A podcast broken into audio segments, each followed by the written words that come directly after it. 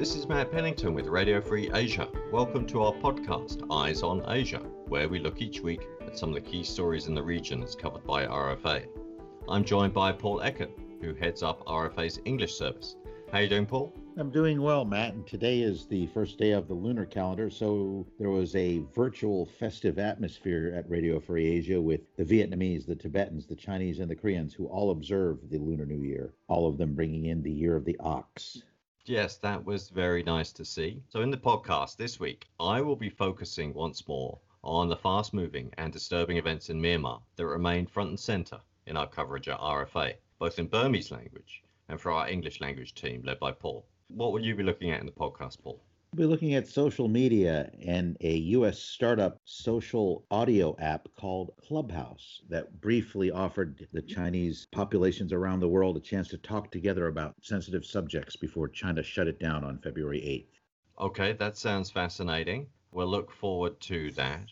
So let's turn to Myanmar, where the military has struggled to contain public outcry over its February the 1st military coup. Despite curfews and bans on gatherings, protests have grown larger.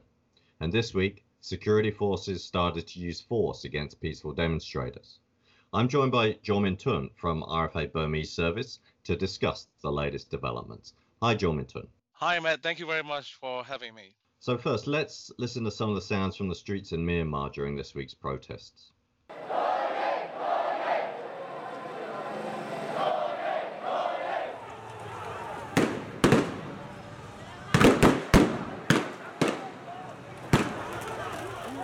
Those sounds of firing were from near a traffic circle in the capital, Naypyidaw. The military claimed that they used rubber bullets, but one young woman was struck in the head with what doctors believe was live ammunition. As we record this podcast today on Friday, February the 12th, doctors were saying she was medically dead and only sustained by life support. Her plight has angered the nation, but the military is only tightening the screws. The number of arrests are rising into the hundreds, and there are reports that the military will shut down the nation's internet from February the 14th for two weeks. That would hobble the ability of protesters to share information, obviously. It will also cripple commerce and cut Myanmar off to the outside world. Dark days may lie ahead. So there's so much to discuss with you this week, Jormin Tun. But let's start with what happened to Mia Twetwe Kain, the lady who suffered a critical head injury in Naypyidaw. Can you describe what happened to her? Yes, she was 90 years old and one of the two protesters hit by the police fires during the protest against the military coup in Naypyidaw on February 9th. She was hit in the head and was being treated at the Naypyidaw 1,000 bed hospital. According to the doctors who were treating her, her brain was dead. Her family told RFA that they does not wish to pull the life support yet. And tell us a little bit about her background. And was she among the protesters? Yeah, she was among the protesters uh, along with her sisters who spoke to us the following day. Her sister thought she was fall down because of her anger or agony during the protest when they are confronting with the police forces. It was later found out she was hit. Okay. There was citizen journalist video that showed her. I mean, she's wearing a motorcycle helmet and she had her back turned, and then suddenly she slumps to the ground. And it seems like she's the, the primary victim so far of security forces' crackdown in Myanmar. So, how have protesters around Myanmar responded to what happened to her? She became the immediate hero to the uh, protester and all those who opposed the uh, military coup including NLD leaders, 88 generation students, and the government employees who joined the civil disobedience campaign nationwide. They expressed uh, their sympathy and their solidarity with her.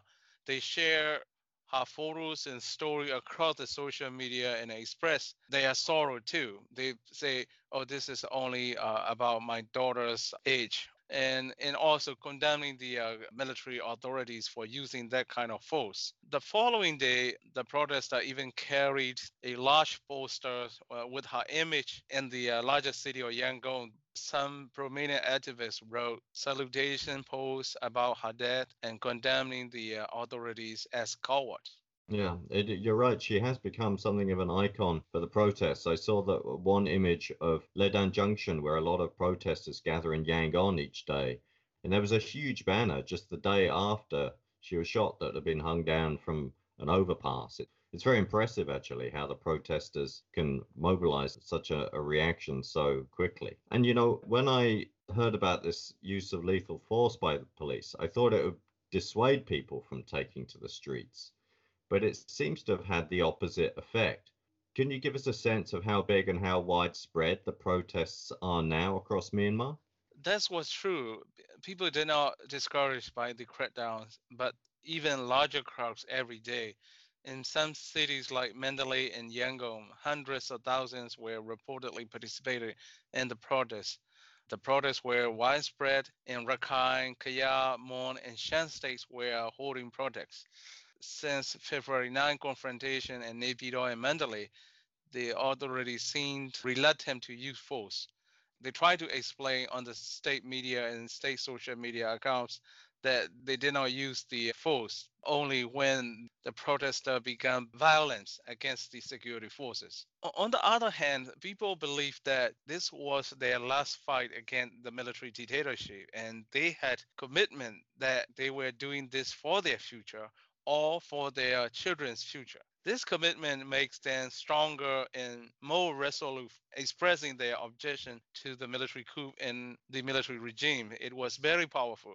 Yeah, I guess that people of different generations in Myanmar are very familiar with the consequences of having military rule. And it's very poignant when you see like pregnant protesters in Yangon who are showing their belly and, and riding across it down with military dictatorship. They're caring about the future of their children. What tactics are the authorities using against protesters to suppress the protests? Now, their strategy is taking out the campaign leaders, leadership, and key activists by raiding their homes and arresting them in the nighttime. People are streaming live videos showing how the brutality police and security forces are coming down to the houses and taking the people by force. And then a lot of sympathizers and supporters came to the place and surround the police vehicles or the whole quarters were crowded with the protester and they are arguing with the uh, security forces in order to release them immediately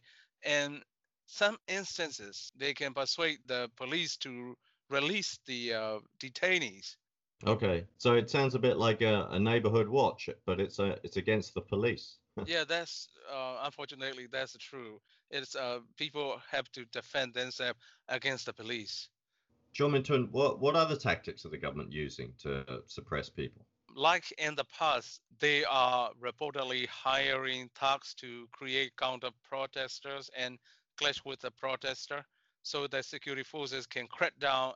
They might using the old tactics in order to crack down, but not to be a showcase in the uh, international community or the uh, larger public. Right, right. Which brings us to um, another report. The military is apparently planning to shut down the internet for two weeks, starting on February the 14th. Why do you think they want to do that? And what do you think the popular reaction would be to that? They reportedly are planning to shut down the internet for two weeks. Also, on the other hand, to enact a new cyber law to curtail the all anti-government activities, including use of social media. The government is very obvious. They want to create a controllable community that they can monitor and block any anti-government activities in order to tame this uncontrollable protest across the country. Okay, and I imagine that this could spark an even greater popular backlash, but I guess that remains to be seen. Can we move on to another aspect of the military's crackdown? We see that they've arrested dozens of officials from the Union Election Commission, which was the body that organized the November 8 elections that the military claims were riddled with fraud, although there's no evidence to actually back that up. So, why do you think the military is arresting all these election commission officials? Political analysts in the uh, opposition said the junta wants to find out any technical or legal errors or mistakes by the election commission members or any information or confession by coercion or by fear to justify the coup. They will find one way or other to create their legitimacy and want to show the international community and the uh, larger public that their seizure of the power is fair and well justified. That is I think, the uh, main reason behind these arrests and detention. It seems like a fool's errand because no one is going to believe the military, at least not in the international community. Um, maybe they'll persuade some people inside Myanmar, but I doubt they persuade many people. But anyway, the international pressure is, is certainly growing on Myanmar. And we saw that the US this week announced tough sanctions against members of the new junta and it seized a billion dollars in funds that uh, Myanmar government has in the United States. But in this situation where the military seems very determined to invalidate the election and hold a new election, the NLD people are still being detained and we haven't heard from them. Do you see that there's any chance right now of a political resolution or some kind of compromise between the military and Aung San Suu Kyi to end this crisis? According to the multiple sources, the junta leaders do not care international community. They only pay attention to China or Russia, as they did for several decades after 1988. For the military leaders, the ship or compromise between them and the NLD has already sailed. Uh, for NLD leaders, the damage was done, and it was the point. It's past that point of no return for them.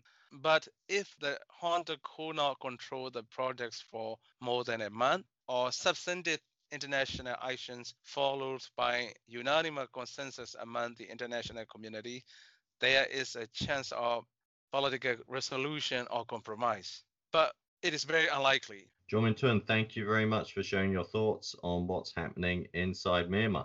Thank you very much for having me again, Matt. Thanks, Matt and John Min-tun. It sounds like our Myanmar colleagues are going to have their hands full for a long time. Now, a bit of change of pace. From turmoil on the streets of Myanmar to a fascinating but fleeting online debate that took place among Chinese speakers on the mainland and outside until Beijing pulled the plug this week. The social audio app Clubhouse, a young US startup, lets audio conversations take place in real time, and the contents then expire from the platform so nothing is recorded. That made it a rare platform that allowed mainlanders who live under censorship to discuss touchy issues like Xinjiang and Taiwan with Mandarin speakers living outside of China. In the short time the app worked in China, there was an explosion of exchanges on topics that are not discussed by China's state media or in school textbooks. Writing in Foreign Policy magazine, veteran China journalist Melissa Chan likened it to West and East Germans meeting along the faltering Berlin Wall back in 1989 to bring us up to date on the exciting developments in Clubhouse over the past few weeks, we're talking to Wang Yun, Jeff Wang of RFA's Mandarin service. Thank you for making time for us, Jeff, and Happy New Year to you. Yeah, thank you. Have a Happy New Year to you. Thank you. Well, in terms of the content that you listen to during these weeks of the great window of opportunity on chat room in China. What was the most interesting aspect of these talks? I think the most uh, surprising thing for me is that so many people in mainland are so enthusiastic in joining the different meeting room to chat with people overseas in different uh, topics, especially on social and sensitive political issues. That's interesting. For example, what were they talking about? Hong Kong, Tibet, yeah, Taiwan? Of course, and the Xinjiang Uyghur issues, and also uh, the relationship between America and China. Wow, well, those are definitely issues that uh, provoke emotion among a lot of people. What was the tone like? Was, did it get angry or was it mm. open minded? I feel that most of the people who come to this room are young people and young professional. Uh, they are relatively calm and open minded some people may be a little bit angry about what other people say about uh, uh, different opinions, but most people can and have a good order in discussing with other people. Refreshing because that doesn't always happen on social media, as you know. Now, I understand it's invitation only, which means they can potentially filter out, I don't know, government minders or kind of the 50 cent angry young people. Is that how it worked? Uh, that's a good question. Uh, I'm not familiar with uh, mechanics or rules they use in these chat rooms, but uh, as you said, most people are invite only, right? So maybe through this way, some 50 cents people or government people has been uh, filtered out. I see. Uh, but I, I still feel sometimes there are some people uh, speak like government people. They are diverging the focus of discussion. And it's not just me. And some people who talk in different chat room also pointed out. It's yeah. inevitable because China devotes a lot of resources to trying to manage its image and uh, try to shape understandings of its policies and its actions. The, is there a really big gap in understanding of events between, say, people on the mainland and people in Taiwan? There are some debates on Taiwan issues. They said uh, Taiwan should be incorporated into China. China should be one. Uh, Taiwan should, should not be separated. And so, some other people de- debated with him. But it's, it's a good discussion. I mean, we, we understand that people have different opinions, right? People in this room can still debate with this person. Do yeah. you think the learning was mutual and went in both directions? In other words, some of the accounts I read about at New York Times and uh, other places are talking about well, a lot of people on the mainland, they didn't really know what was going on in Xinjiang, for example, with the Uyghurs and the camps, but they came away with a, a better sense of what's going wrong there. But were there things the other way around where Chinese explanations helped open the eyes of, say, outsiders, uh, Americans, Taiwanese, Hong Kongers? This is a very good point. I mean, very good question. I think I feel that the learning in both ways, but uh, the most salient for me is that people from mainland are learning from outside people. I remember one person who has a Twitter account. Uh, she posted a, a, short paragraph on her Twitter account saying that I almost cried uh, when I heard people are talking about uh, uh Uyghur issues.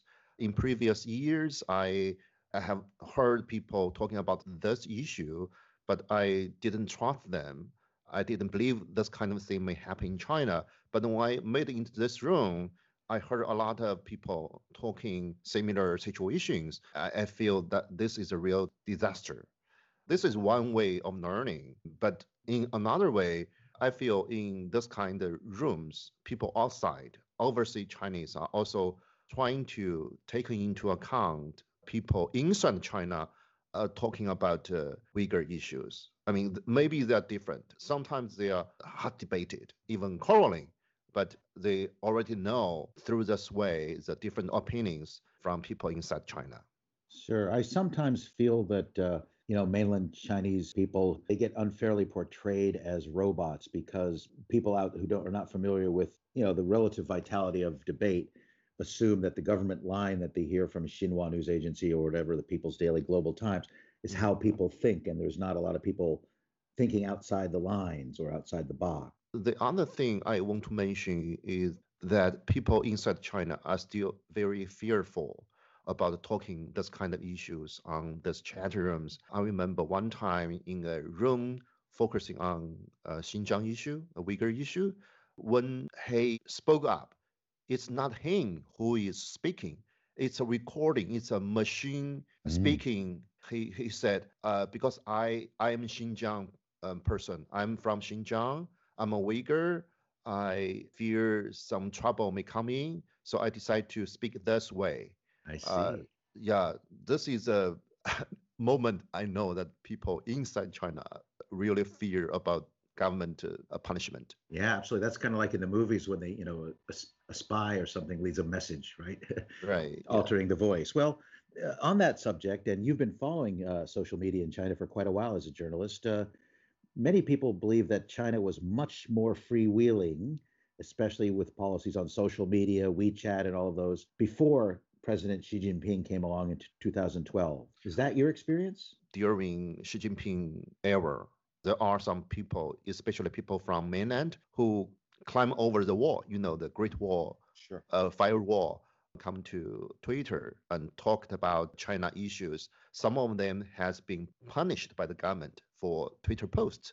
I mean, this kind of thing very seldom or even never happened before Xi Jinping came into power.